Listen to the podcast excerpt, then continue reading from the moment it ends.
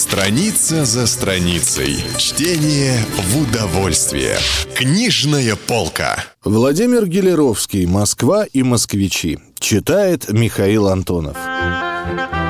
Яма – это венец купеческой мстительной жадности. Она существовала до революции, которая начисто смела этот пережиток жестоких времен. По древним французским и германским законам должник должен был отрабатывать долг кредитору или подвергался аресту в оковах, пока не заплатит долга, а кредитор обязывался должника кормить и не увечить. На Руси в те времена полагался провеж и выдача должника иссу головою до искупа. Со времен Петра I для должников учредились долговые отделения, а до той поры должники сидели в тюрьмах вместе с уголовными. Потом долговое отделение перевели за Москву-реку, а потом Пресненский полицейский дом в третий этаж, хоть и в третьем этаже было, а название все равно осталось за ним прежнее – «Яма». Однажды сидел там старик, бывший миллионер Платицын. Одновременно там же содержалась какая-то купчиха, пожилая женщина, с такой скорбью в глазах, что положительно жаль было смотреть. Помню я, что заходил туда по какому-то газетному делу.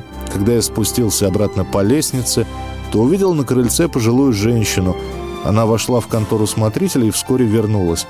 Я заинтересовался и спросил смотрителя. Садиться приходила. Да помещения нет, ремонтируется. У нее 7 детишек, и сидеть она будет за мужнины долги.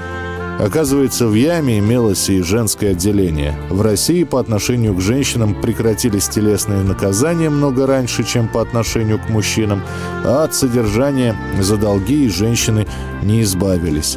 Конечно, бывали случаи, что арестованные удирали из ямы на день-два домой, но их ловили и выдворяли. Это был отрывок из повести Владимира Гиляровского «Москва и москвичи». Чтение для ума все равно, что физкультура для тела. Книжная полка.